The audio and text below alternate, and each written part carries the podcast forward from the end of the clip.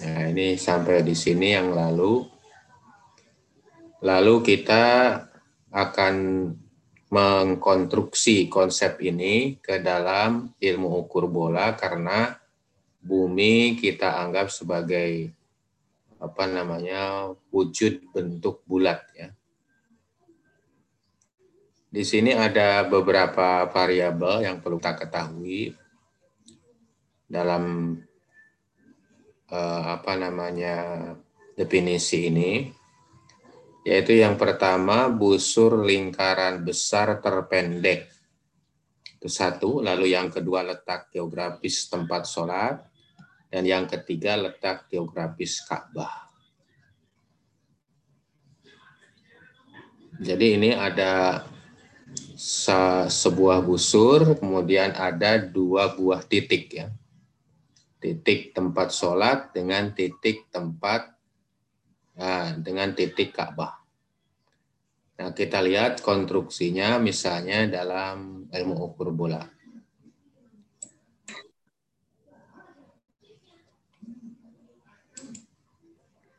Nah, kita umpamakan ini bumi dengan C ini kutub utara, dan ini KS kutub selatan. Ini tengah-tengah ini lingkaran katulistiwa. Terus ini yang ada titik G ini adalah meridian utama yang sudah kita jelaskan yang lalu meridian utama yang melalui kota Greenwich.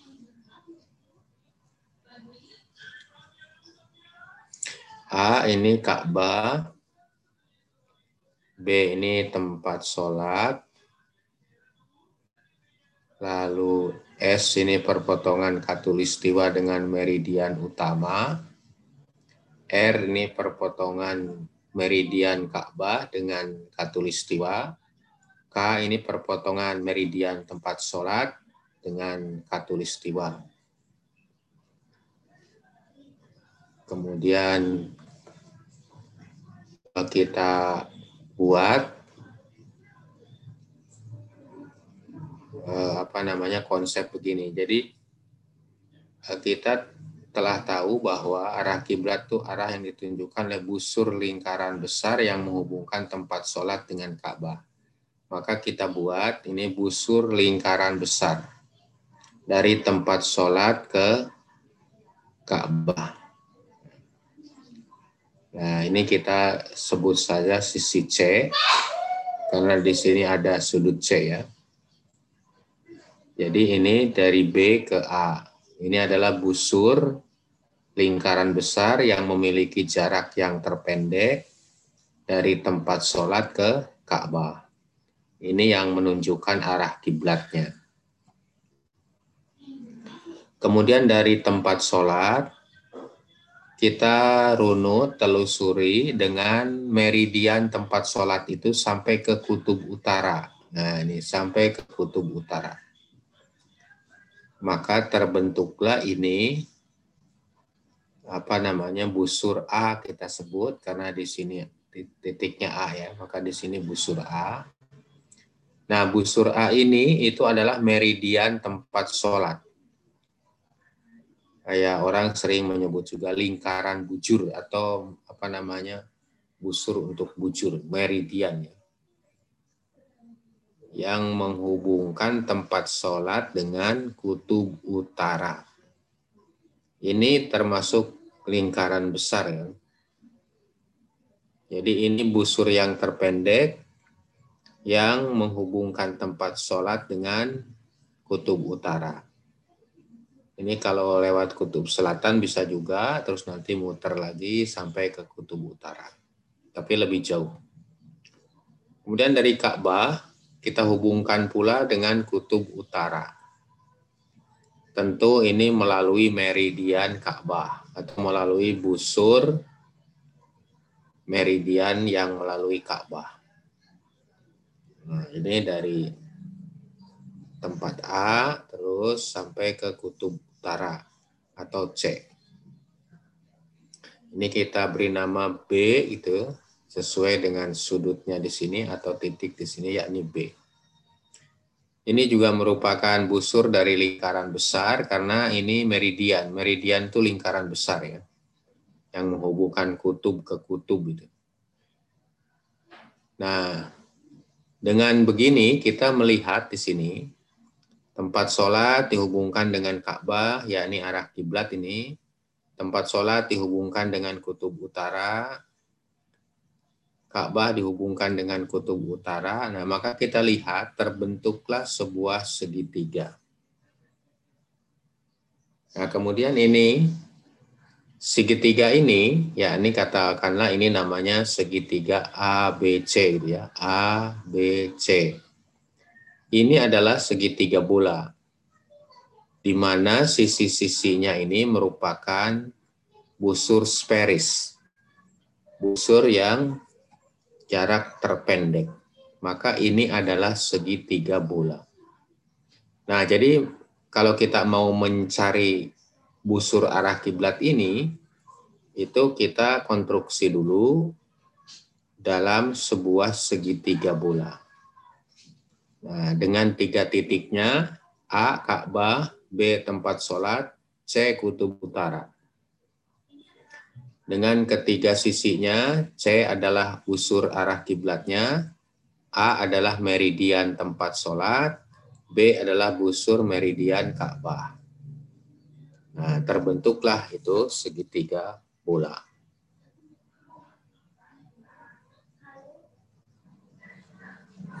Nah, kemudian seperti yang sudah kita pelajari, jarak dari suatu tempat ke katulistiwa diukur melalui meridian itu namanya lintang.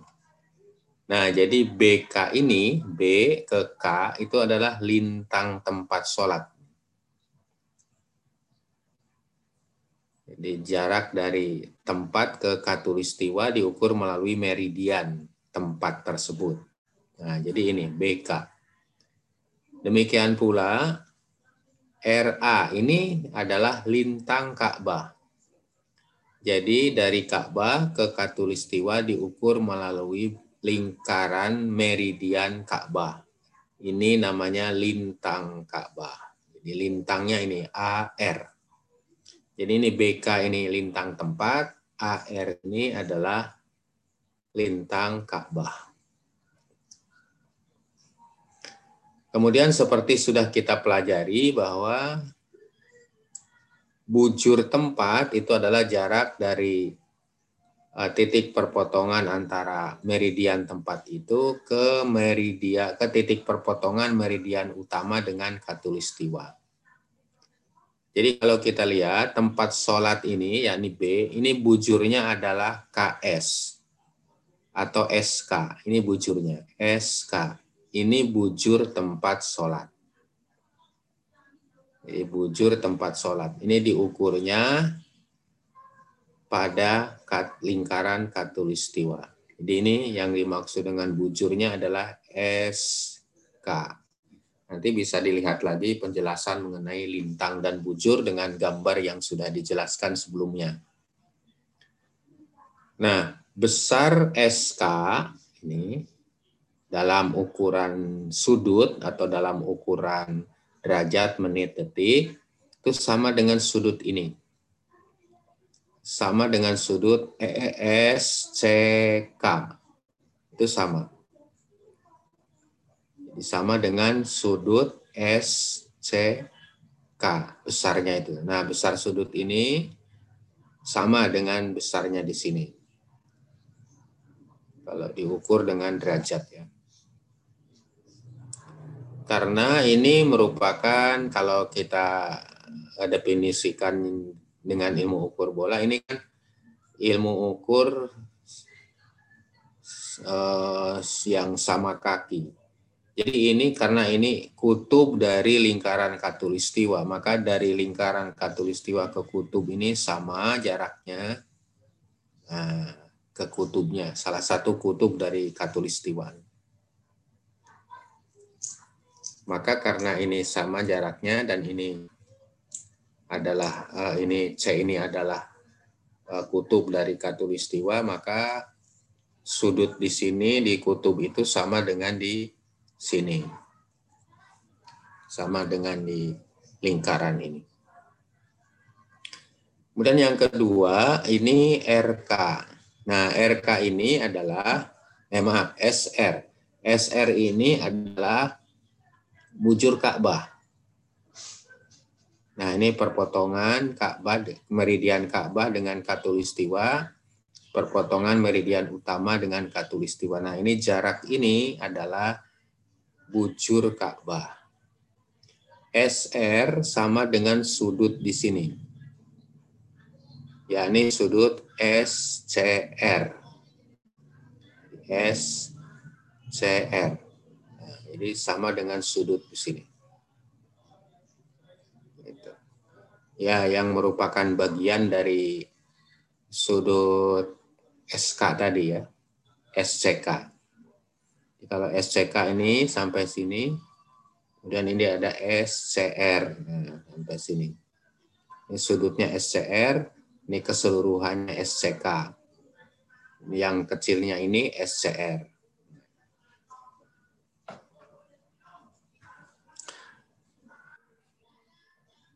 Nah, sudut mana yang dimaksud dengan uh, sudut arah kiblat? Nah, ini yang di uh, sudut arah kiblat adalah sudut ABC. Jadi sudutnya di sini. Sudut arah kiblat namanya. Nah, gitu. Sudut arah kiblat. Nah, jadi sudah direkonstruksi seperti ini. Kita itu sebenarnya ingin mencari mana busur BA itu. Kalau sudah di lapangan itu kita mana busur BA. Nah, perlu diketahui bahwa arah dari B ke C ini adalah arah utara sejati. Jadi dari tempat ke kutub utara. Itu arah utara sejati. Eh, apa namanya? Kalau istilahnya dalam astronomi itu true north, ya, true north true itu ya benar, not itu utara. Maksudnya arah utara sejati. Kemudian ini juga dari A ke C, ini adalah arah utara sejati. Arah utara sejati. Ya, kalau dalam bidang datar, arah itu kalau sama-sama arah dari dua tempat yang berbeda tidak akan ketemu ya tapi kalau ini ketemu, ini ketemu di kutub. Karena ini menelusuri arahnya, menelusuri permukaan bola. Jadi ketemu di satu titik, ya ini di titik kutub bola itu. Dalam hal ini adalah titik kutub utara bumi ya. Jadi diingat lagi dari B ke C ini arah utara dari A ke C adalah arah utara sejati. Nah, kenapa disebut arah utara sejati? Karena ada arah utara kompas. Jadi arah utara yang ditunjukkan oleh kompas itu berbeda dengan arah utara yang sebenarnya. Kenapa? Karena arah utara yang ditunjukkan oleh kompas itu itu bukan mengacu ke titik kutub utara, bukan. Tetapi mengacu kepada kutub magnet dan kutub magnet itu tidak persis di titik kutub utara, melainkan di luar. Sehingga kalau kompas itu menunjuk ke utara itu bukan utara sejati, tapi utara kompas ya. Utaranya magnetik kompas. Jadi kutub magnet yang ditunjuk oleh kompas itu kutub magnet, bukan kutub utara. Oleh karenanya kalau menggunakan kompas itu harus ada koreksi. Kalau dari dari apa dari jarum kompas menunjuk utara itu itu menunjuk um, magnet ya kutub magnet. Nah, untuk menunjuk ke kutub utaranya harus dikoreksi. Berapa koreksinya tergantung kepada tempat ada yang koreksinya nol, ada yang koreksinya berapa, satu derajat, dua derajat misalnya gitu. Nah, jadi kalau menggunakan kompas itu harus harus tahu itu koreksi. Namanya eh, ya koreksi kompas atau deklinasi magnetik ya. Deklinasi kutub magnet kalau tidak tahu itu nanti keliru arah utaranya arah utara kutub magnet bukan arah utara kutub utara atau dengan kata lain itu bukan utara sejati tapi utara kompas. Nah, jadi ini yang penting apa arah ini karena nanti kita akan menentukan arah dari tempat sholat ke Ka'bah atau dari B ke A. Ini hanya salah satu contoh ya, meletakkan tempat sholat ini contoh. Tapi kalau Ka'bah ini memang selama ini posisinya adalah di lintang utara. Nanti dilihat berapa apa namanya lintangnya itu dan berapa bujurnya. Baik, nah ini sekarang uh, pertanyaan kita, kalau ingin mengetahui busur B A atau busur C ini atau arah kiblat dari tempat sholat B ke Ka'bah, itu mana yang harus kita ketahui terlebih dahulu? Nah, caranya adalah kita harus mencari dulu besarnya sudut B ini. Nah, maka ada istilah sudut arah kiblat. Nah, ini tadi ya, sudut B.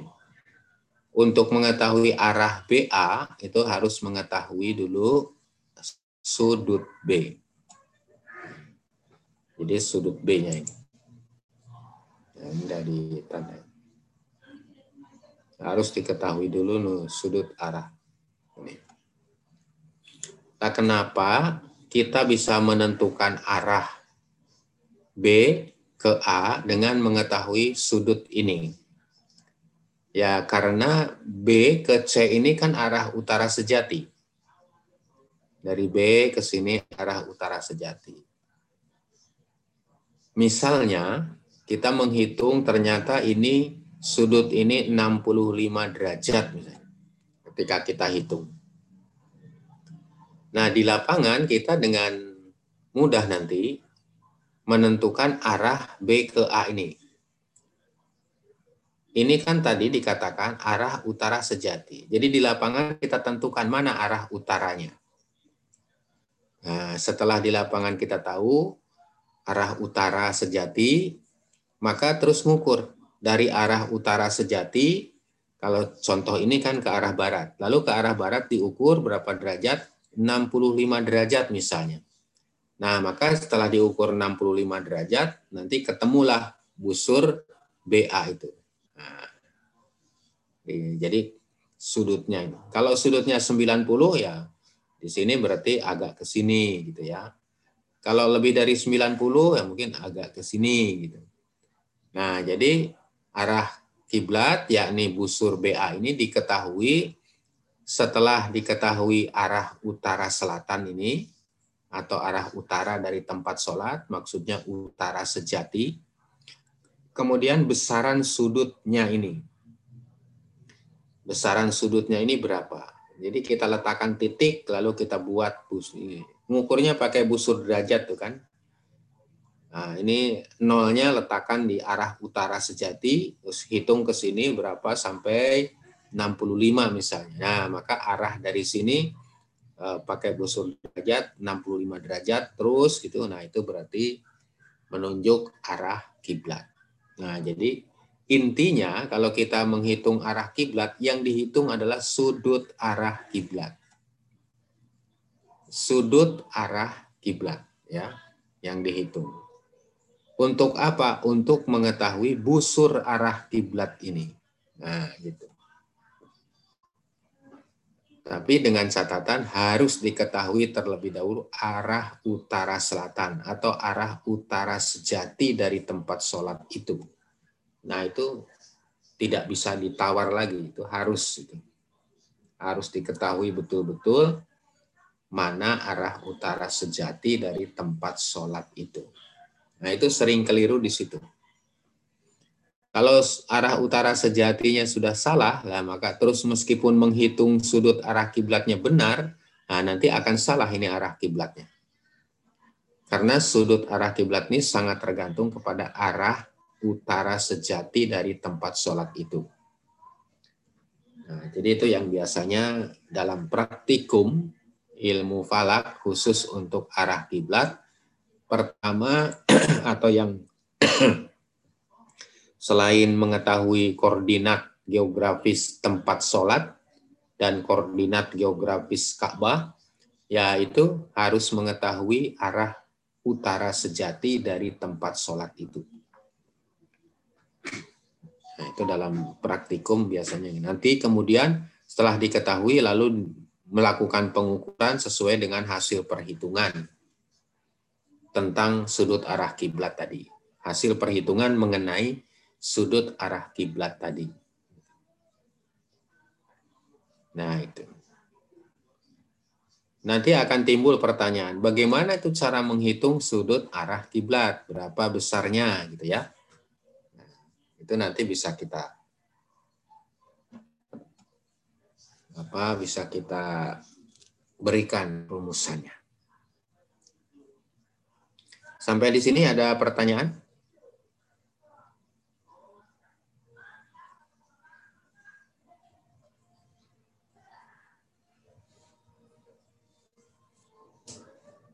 Belum ya? Nah, sekarang eh, kita akan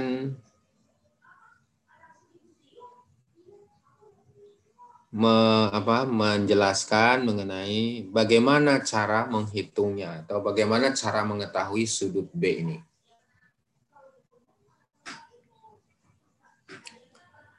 Ini perhatikan, ini adalah sebuah segitiga bola. Ya. Untuk mengetahui salah satu sudut dalam segitiga bola itu bagaimana?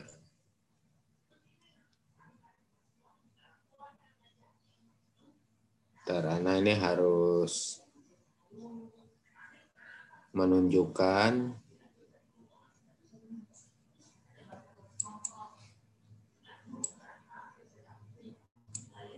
atau kita buat di sini ya.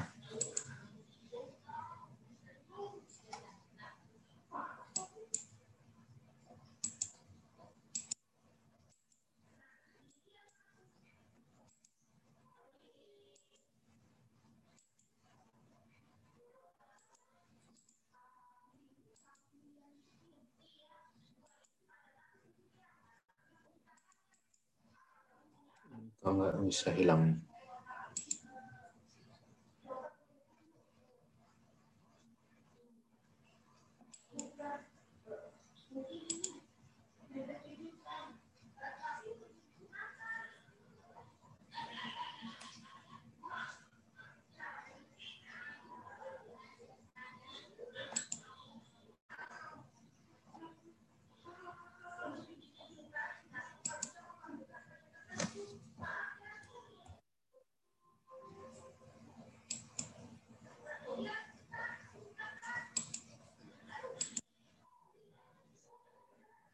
Mencari dulu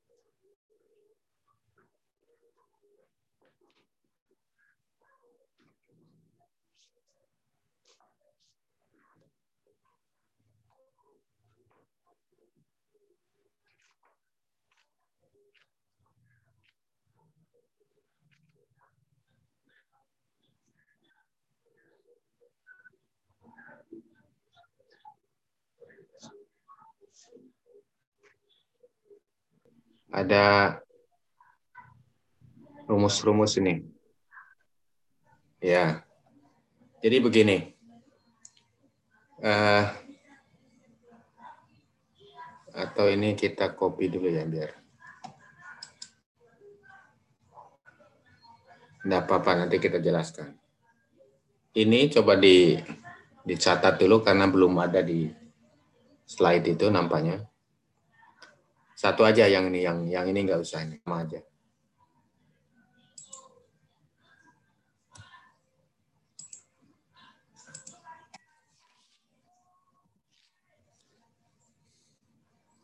Di dalam sebuah segitiga bola, ini namanya rumus cosinus ya. Ini namanya rumus cosinus. Rumus cosinus. Dalam sebuah segitiga bola ABC, cos A sama dengan cos B kali cos C ditambah sin B kali sin C kali cos A. Cos B sama dengan cos A kali cos C tambah sin A kali sin C kali cos B. Cos C sama dengan cos A kali cos B ditambah sin A kali sin B kali cos C. Nah, kali itu nggak usah pakai tanda kali ya. Kalau jejer begini, ini sudah berarti perkalian dalam rumus segitiga bulan.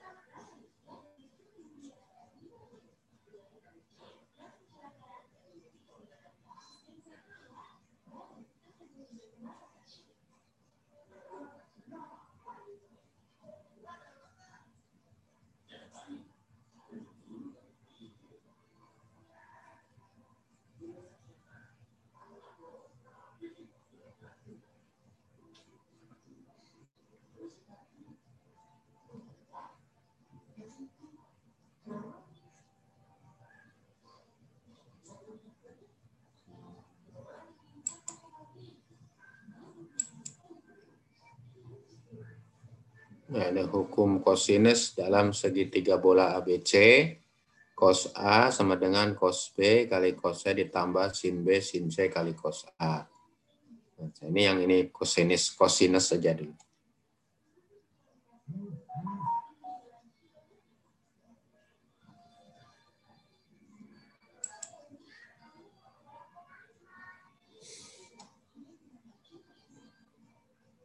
Nah, kemudian Yang pertama itu tadi yang cos B sama dengan cos A kali cos C karena kita memerlukan mau mensudut B kan?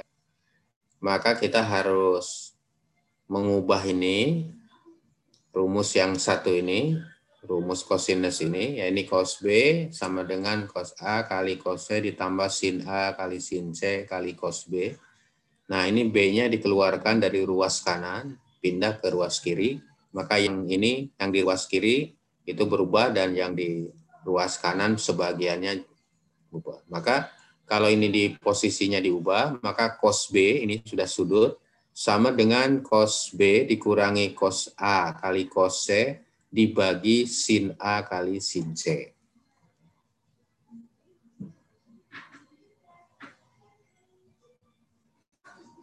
Nah, jadi rumus ini bisa digunakan untuk mencari sudut B. Apa artinya ini? Nah, artinya gini, kalau kita ingin mengetahui sudut B, maka terlebih dahulu harus diketahui sisi B. Harus diketahui sisi A, harus diketahui sisi C. A, jadi kalau kita ingin mengetahui sudut B, harus diketahui terlebih dahulu sisi A, ini, kemudian sisi B, kemudian sisi C. Ini berarti bahwa untuk mengetahui salah satu sudut pada segitiga bola, itu terlebih dahulu harus diketahui besar ketiga sisinya, yaitu sisi A, sisi B, sisi C. Jadi salah satu sudut dari sebuah segitiga bola ini dapat diketahui manakala ketiga sisinya sudah diketahui, yaitu sisi A, B, C. Ini kalau dibahasakan begitu ya.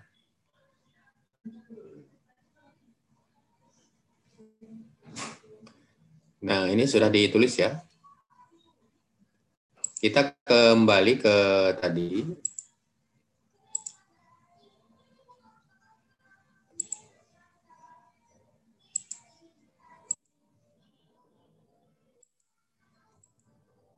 Nah, jadi kalau kita ingin mengetahui sudut B, maka terlebih dahulu harus diketahui sisi A, sisi B, dan sisi C. Jadi ketiga sisinya harus diketahui terlebih dahulu. Berapa besar sisi masing-masing itu, gitu ya. Nah, lalu nanti kalau sudah diketahui digunakan rumus yang tadi, yaitu cos B sama dengan cos B dikurangi cos A kali cos C dibagi sin A kali sin C. Nah, itu untuk mengetahui sudut B. Nanti secara analog, kalau mau mencari sudut C juga sama begitu.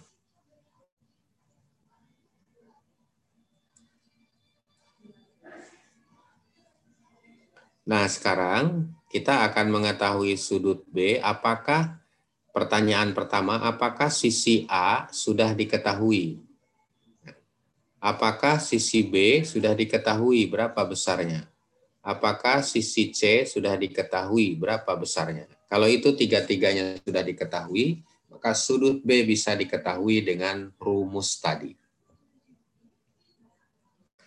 Nah, untuk perhitungan arah kiblat, kita harus menyediakan data terlebih dahulu.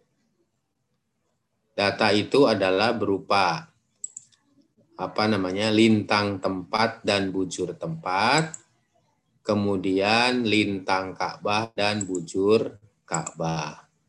Ya. Lintang tempat dan bujur tempat, lalu lintang Ka'bah dan bujur Ka'bah. Nah, mana lintang tempat dalam gambar ini? Lintang tempat itu adalah tadi sudah disebut yakni BK. Nah, ini berapa ini gitu kan? Lintang tempatnya berapa gitu. Kalau lintang tempat ini sudah diketahui, maka sisi A bisa diketahui. Kenapa? Karena dari C sampai ke K itu 90 derajat. Nah, dari K sampai ke B ini adalah lintang tempat. Jadi dengan demikian kalau lintang tempat itu ada datanya, maka sisi A sudah bisa diketahui. Nah, bagaimana mengetahuinya? Pakai rumus ini. A sama dengan 90 derajat dikurangi lintang tempat. Dengan catatan lintang tempatnya untuk lintang selatan minus ya. Ini nanti kalau lintang selatan seperti dalam gambar ini, Misalnya ini 7 min 7 derajat ya. Ini misalnya eh, lintangnya 7 derajat lintang selatan. Berarti min 7 derajat. Maka di sini 90 derajat dikurangi min 7 derajat. Maka hasilnya jadi 90 derajat ditambah 7 derajat ya. Sehingga menjadi 97 derajat. Nah, jadi A-nya 97 derajat. Demikian pula sisi B, ini sisi B juga dengan cara yang sama, itu bisa ditentukan dengan rumus yang sama. Tapi lintangnya ini lintang Ka'bah, bukan lintang tempat. Jadi ini juga sama, 90 dikurangi lintang Ka'bah. Nah, lintang Ka'bahnya ini. Lah misalnya lintang ini lintang Ka'bahnya utara. Misalnya lintang Ka'bahnya 21 derajat Nah, berarti tinggal ini 90 derajat sampai sini dikurangi 21 derajat. Maka ketemunya adalah 69 misalnya ya. 69 derajat. Nah, jadi B ini 69 derajat. Nah, jadi kita simpulkan bahwa A sisi A bisa diketahui kalau lintang tempatnya ada. Atau sebaliknya, kalau lintang tempat ada, maka sisi A bisa diketahui, gitu kan? Kemudian B bisa diketahui kalau lintang Ka'bahnya ada. Atau sebaliknya, kalau lintang Ka'bah ada, maka sisi B bisa diketahui berapa besarnya. Nah, ini ya yang A sama dengan 90 derajat dikurangi lintang tempat, untuk B 90 derajat dikurangi lintang Ka'bah. Nah, satu lagi yang harus diketahui terlebih dahulu adalah sisi C. Nah, berapa besarnya? Sisi C ini belum bisa diketahui. Jadi tidak bisa diketahui atau belum belum bisa belum ada data yang bisa merujuk yang bisa dirujuk sehingga sisi C itu bisa diketahui.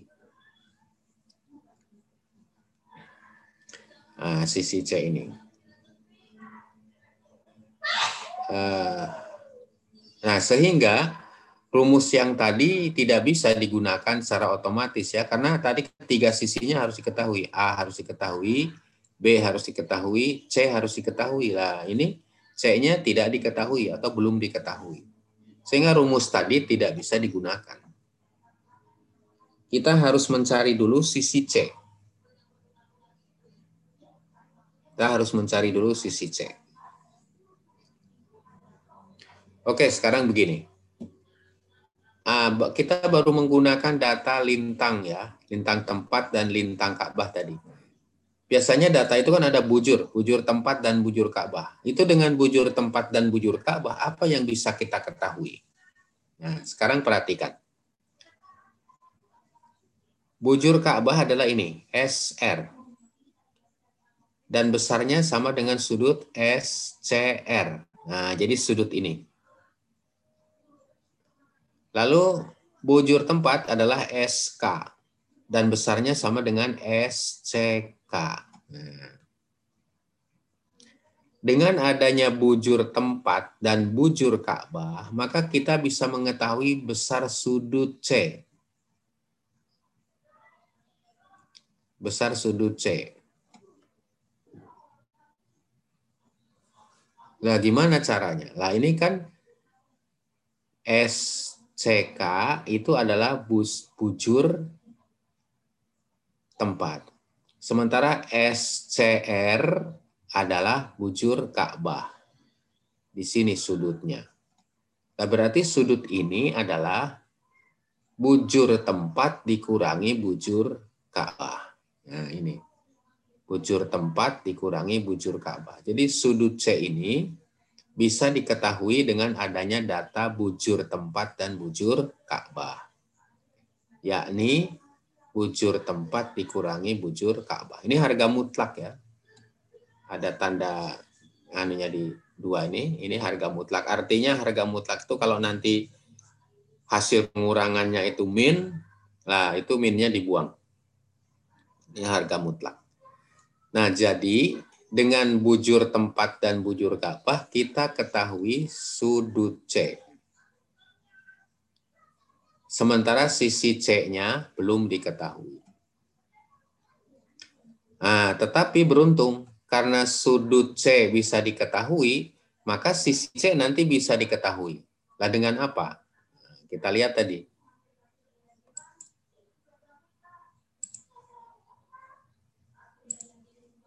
Kita lihat yang tadi ya. Nah, coba lihat di sini. Kita ingin mengetahui sisi C atau yang lebih besar mana tadi. Nah ini, kita ingin mengetahui sisi C. Nah, untuk mengetahui sisi C katanya harus diketahui dulu sisi A. Tadi sudah diketahui? Sudah. Ini ada lintang tempat. Sisi B harus diketahui dulu. Sudahkah diketahui? Sudah. Ini tadi sudah diketahui dengan adanya lintang Ka'bah. Nah, terus sudut C sudah diketahui? Sudah. Dengan adanya bujur Ka'bah dan bujur tempat. Nah, maka sisi C itu sekarang bisa diketahui dengan rumus ini. Di cos C sama dengan cos A kali cos B ditambah sin A kali sin B kali cos C. Nah, bisa diketahui lah sisi C dengan rumus ini. Sehubungan dengan sudut C sudah diketahui. Jadi dengan begitu, kalau kita mau mencari sudut B tadi, terlebih dahulu kita ketahui dulu berapa A-nya, berapa B-nya, lalu berapa sudut C. Setelah itu baru kita mengetahui atau menghitung sisi C. Setelah menghitung sisi C, baru kita bisa menghitung sudut B. Jadi itu langkah-langkahnya. Cari dulu sisi A, cari dulu sisi B, cari dulu sudut C. Setelah itu cari sisi C. Nah, setelah sisi C barulah diketahui sudut B. Nah, begitu.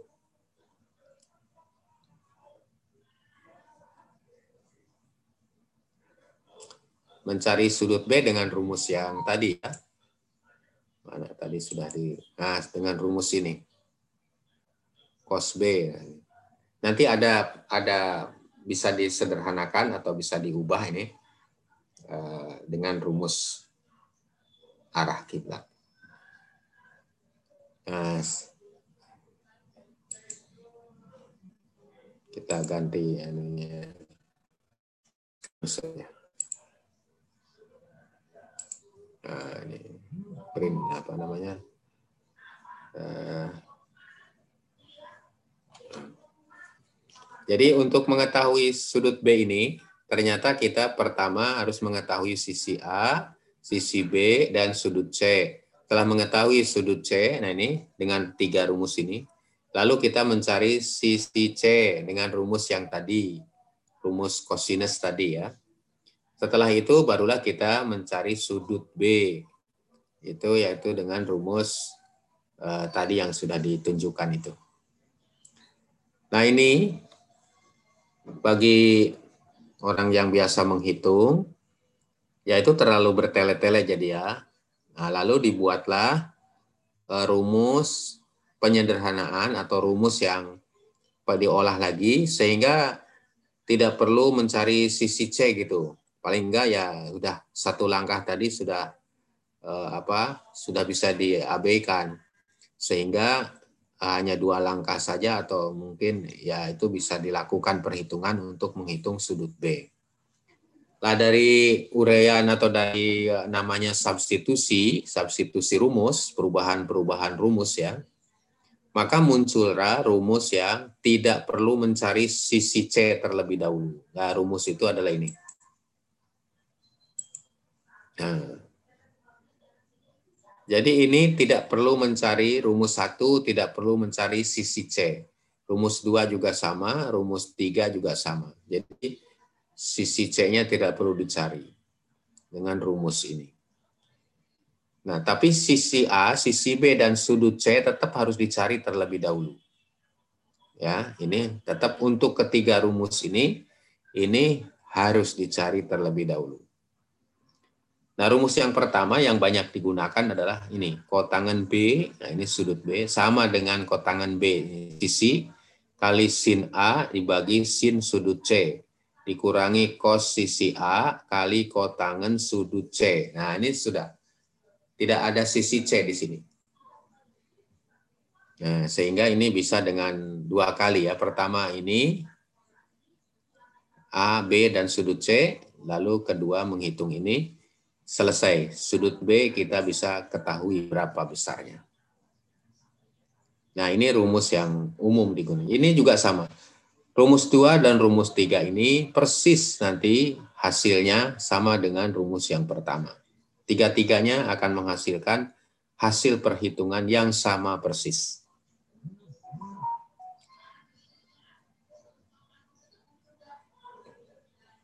Ya, ini sudah ada ya, sudah di share ya, di antum semua sudah tahu. Nah, kemudian ini penerapannya. Ini rumus sudah. Ini data yang kita punya misalnya.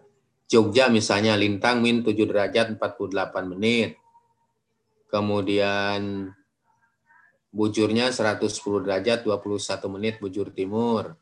Lalu Ka'bah bujurnya 20 eh, lintangnya 21 derajat 25 menit. Bujurnya 39 derajat 50 menit bujur timur. Sekarang cari dulu A berapa, B berapa, C berapa. Nah, ini prosesnya. Cari ini, lalu C. Ya. Jadi sudah ketahui A, B, dan sudut C. Lalu masukkan ke dalam rumus. Nah, ini sudah dimasukkan ke dalam rumus. Kotangan B tadi jadi kotangan 6835 menit. Sin A berarti sin 97 derajat 48 menit. Lalu diproses, dihitung dengan kalkulator. Nah, maka muncullah sudut 65 derajat 17 menit 13,66 detik. Ini hasil perhitungan sudut B ini tadi. Sudut B-nya 65 derajat 17 menit 13,66 detik. Nah, coba sekarang antum semua mencoba ini ya. Dengan kalkulator, mungkin bisa juga dengan kalkulator yang ada di eh, HP. Itu diikuti ini. Hasilnya harus sama dengan ini. Misalnya ini A, oh ya betul sekian, B, oh ya betul sekian, C betul sekian, ya. Kemudian sampai ke sini, sampai ke urut-urutan ini. Nah, ini silakan kita masih punya waktu sedikit untuk mencoba ini dan nanti ujungnya persis seperti ini. Ya. Silakan ya dicoba. Nanti ketika ada yang tidak sama, kecuali angka-angka ini. Kalau angka di belakang ini misalnya satu dua angka paling belakang ini tidak sama, itu tidak masalah. Ya. Yang penting ada kira ya tujuh digit lah mungkin ya yang harus sama persis satu dua tiga ya tujuh digit ini kan sembilan digit ini di belakang koma ini sembilan ya mungkin kalau eh, satu sampai tujuh sudah sama persis enggak enggak masalah yang dua digitnya lagi beda ya mungkin bisa beda. Silakan ya memanfaatkan waktu ini nanti. Nanti kalau ada yang apa ada ketidaksamaan dengan yang di sini, nah ini nanti ditunjukkan di mana ketidaksamaannya. Eh, kemudian nanti akan diketahui apa sebabnya. Silahkan.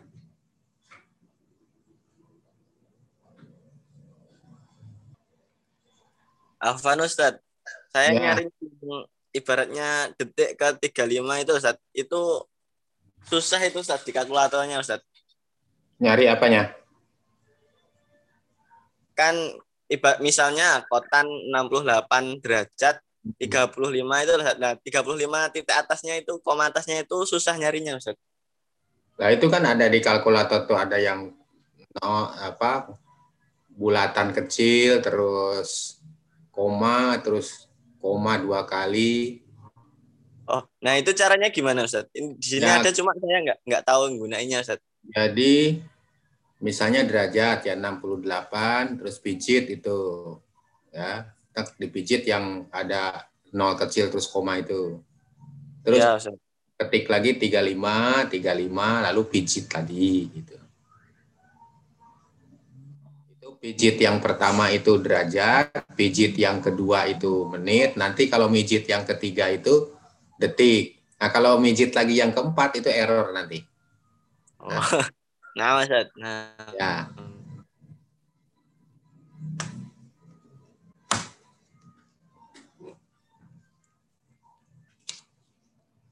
Apa Ustaz mau tanya Ustaz?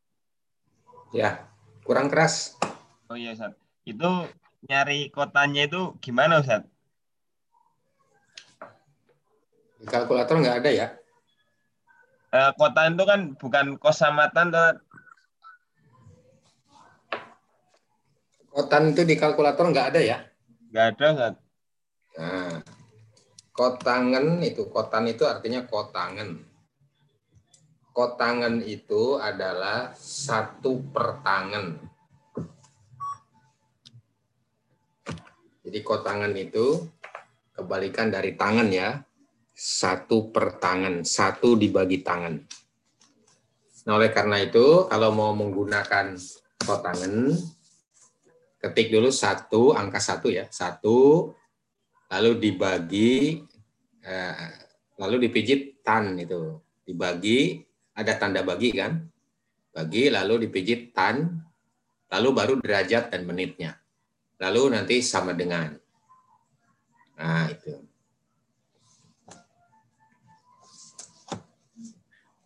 Atau bisa juga pijit tan, lalu derajat menitnya, lalu sama dengan. Setelah sama dengan, lalu nanti pijit ada di kalkulator X pangkat min 1.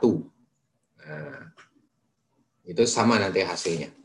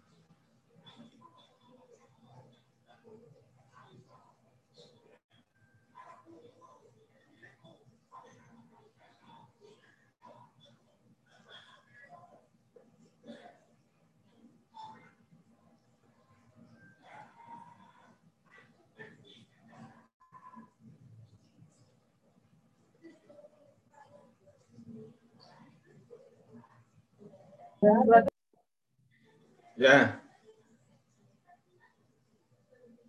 Gimana? Itu uh, itu kan uh, kalau sudah ketemu kotan B sama dengan 0,46 sekian itu saat. Nah, ya, itu sebentar, Ter, agak keras. Iya, Sat.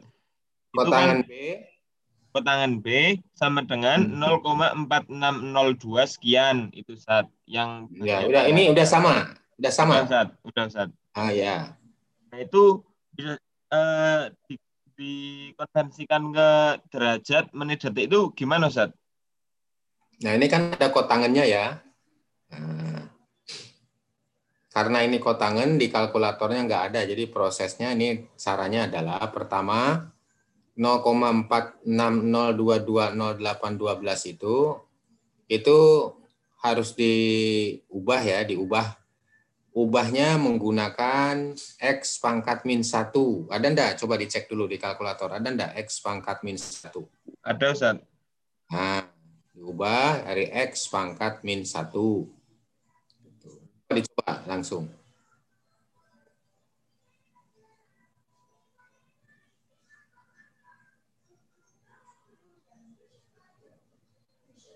Di... Oh, Ustaz bisa diulangi lagi, Ustaz? Ya ini angka-angka ini 0,460220 sekian. Sudah diketik itu ya. Nah, lalu setelah itu dipijit X pangkat min 1.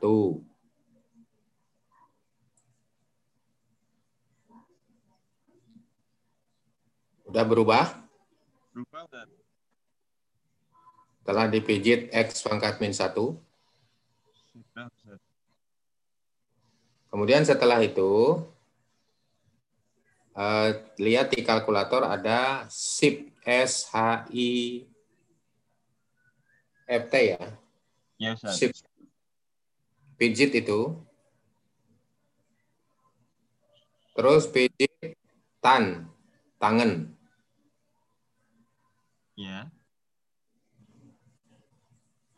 Terus pijit answer. A- Apa namanya di kalkulator apa itu? ANS ya, ada ya?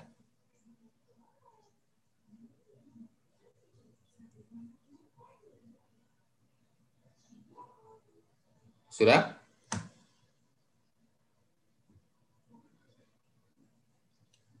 Terus pijit sama dengan.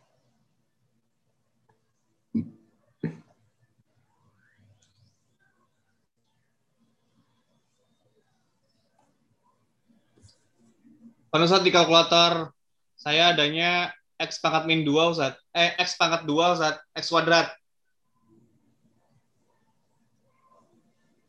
Biasanya ada itu X pangkat min 1. X, X kuadrat ada, tapi X pangkat min 1. Jadi X terus di atasnya ada min 1.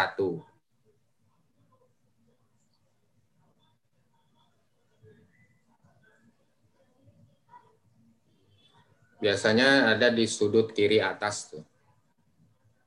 Tombol-tombolnya itu di sudut kiri atas.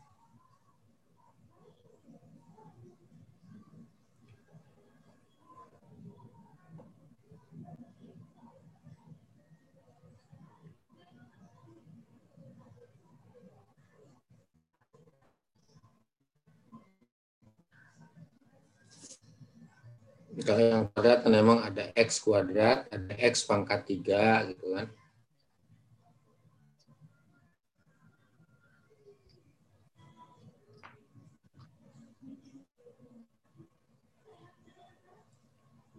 Gimana? Ada X pangkat min 1. Eh, Yang belum ada malah answernya. Eh? Answernya yang belum ada, Ustaz. Apanya? Answer, Ustaz.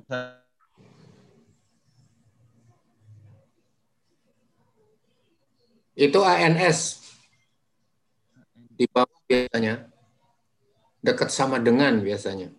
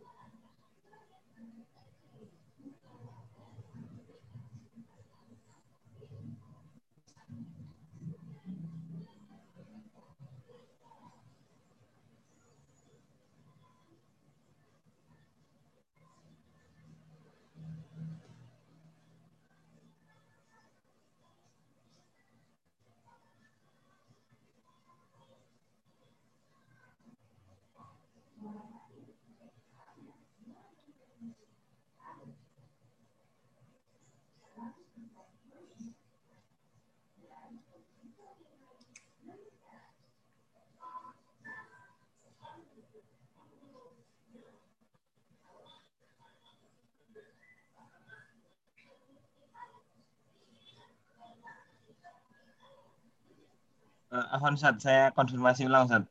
uh, Hmm. 0,46 0220812 terus langsung diklik X min 1 kemudian Nah, Eh. sudah eh, di, di pijit X Apa? itu angkanya berubah. Lagi, ya, kuliah lagi nah. Ikan habis ini masnya kuliah. Anak tuntung semangat lagi. X, Absen, X. X, X setelah dipijit X pangkat min satu itu kan berubah nggak?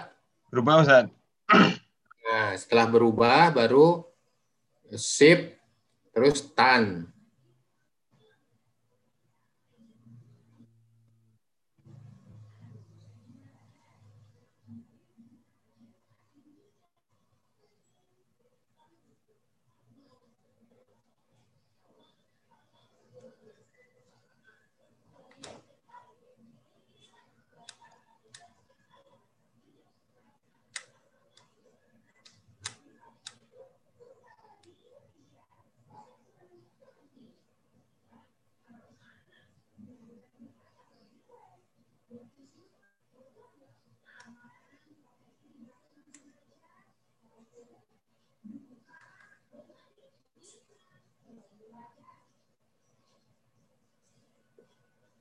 0,460220,812. X pangkat min 1 sama dengan. Udah sama dengan. Nah kemudian sip tan answer ANS sama dengan.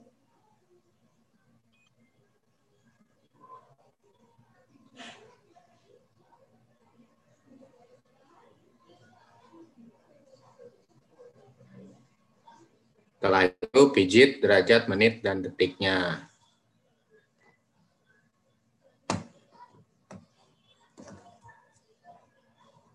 Ustaz tadi habis shift sama tan di apa yang lagi Ustaz?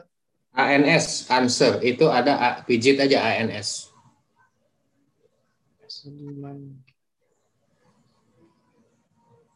Biasanya di bawah dekat sama dengan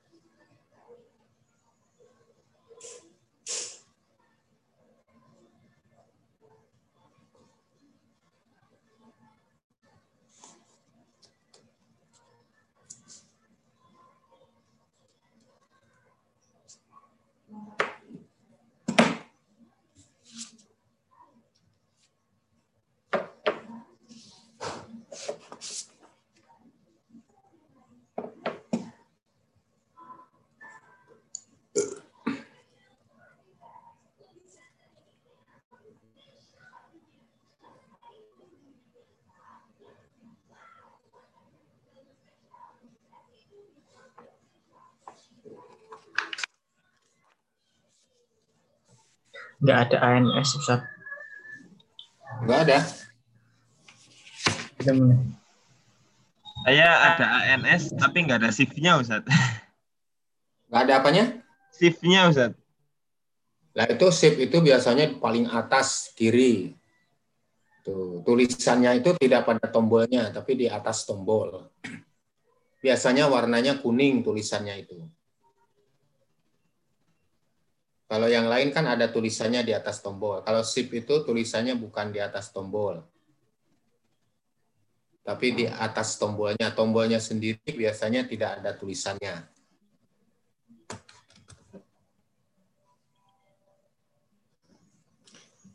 Kalau tidak ada shift-nya, gantinya itu INV.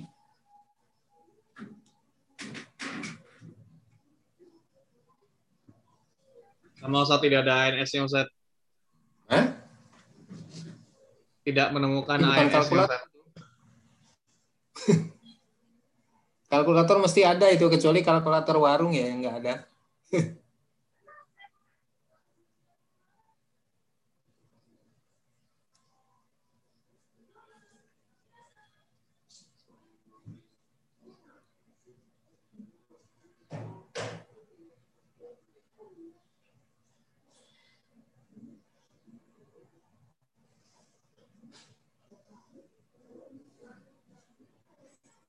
Kalau nggak ada ANS-nya, nggak ada answer-nya, itu ya prosesnya berarti harus sip, tan, kurung buka, atau buka kurung ya, satu bagi Nah, lalu 0,4602200812.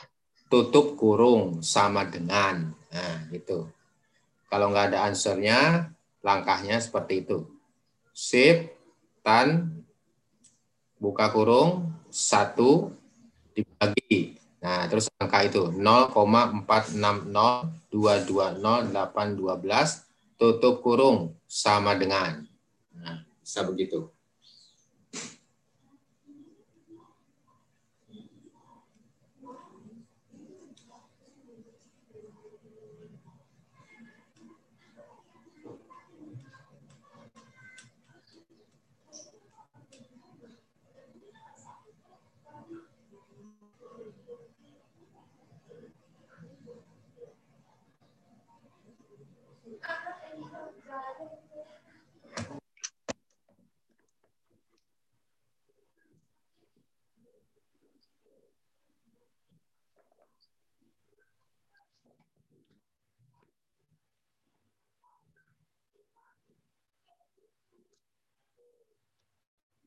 Afwan Ustaz, mau konfirmasi dari pertama Ustaz. Ini setelah 0,40 sampai angka 12 itu, langsung diklik X pangkat min 1 Ustaz. Iya. Langsung. Terus? Kemudian di shift sama tan. Kok di situ dulu sama dengan dulu? Oh, sama dengan dulu. Iya, X pangkat min 1 sama dengan gitu. Baru langsung save sama tan Ustaz. Ya. Berarti, tangan. berarti jadinya tan min 1 ya Ustaz. Hah? Tan min 1 kalau di shift sama tan. Ya.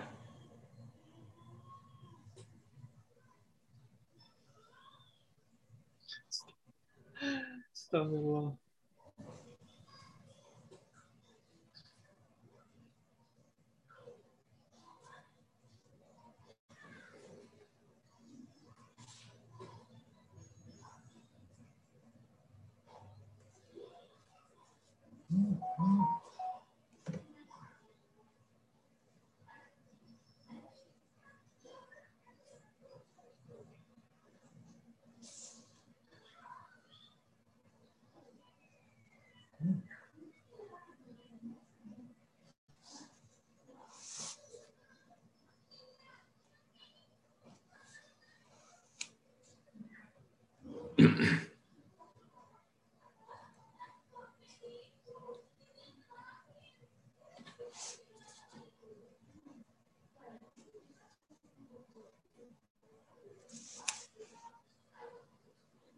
Dapatnya 24 derajat tuh saat tidak 240 294 tuh saat.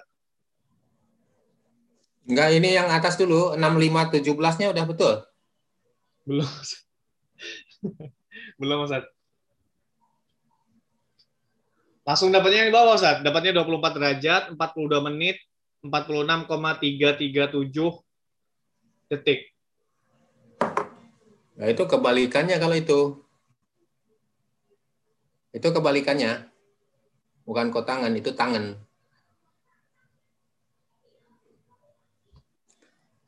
Jadi tadi itu langkahnya.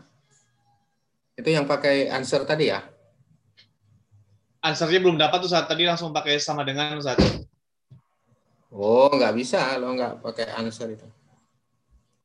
Ya kebalikannya. Kalau hasilnya seperti itu, itu berarti 90 dikurangi hasil itu. 90 derajat dikurangi hasilnya persen itu.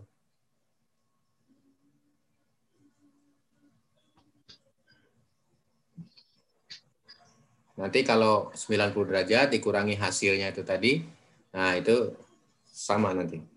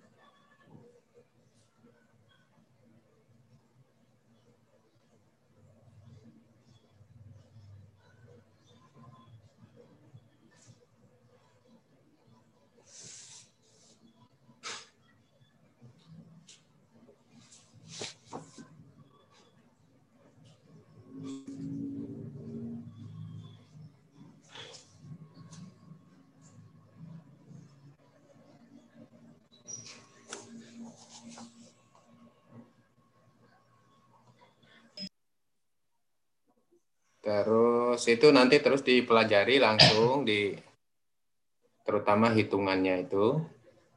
Nah, kalau yang terakhir itu azimut ya. Nah, kalau yang atas ada tulisan UB. Ini maksudnya sudut sudut ini diukur dari utara ke arah barat ya. U-nya utara, B-nya barat. Jadi arahnya itu nanti dari arah utara ke barat seperti dalam gambar itu. Nah, kalau UB di sini maka azimutnya adalah 360 derajat dikurangi ini. Dikurangi hasil hitungan ini. 360 derajat dikurangi hasil hitungan ini. Ini hasilnya.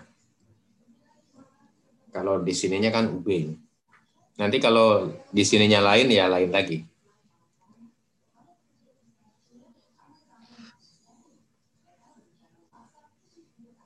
Oke, sementara itu dulu ya.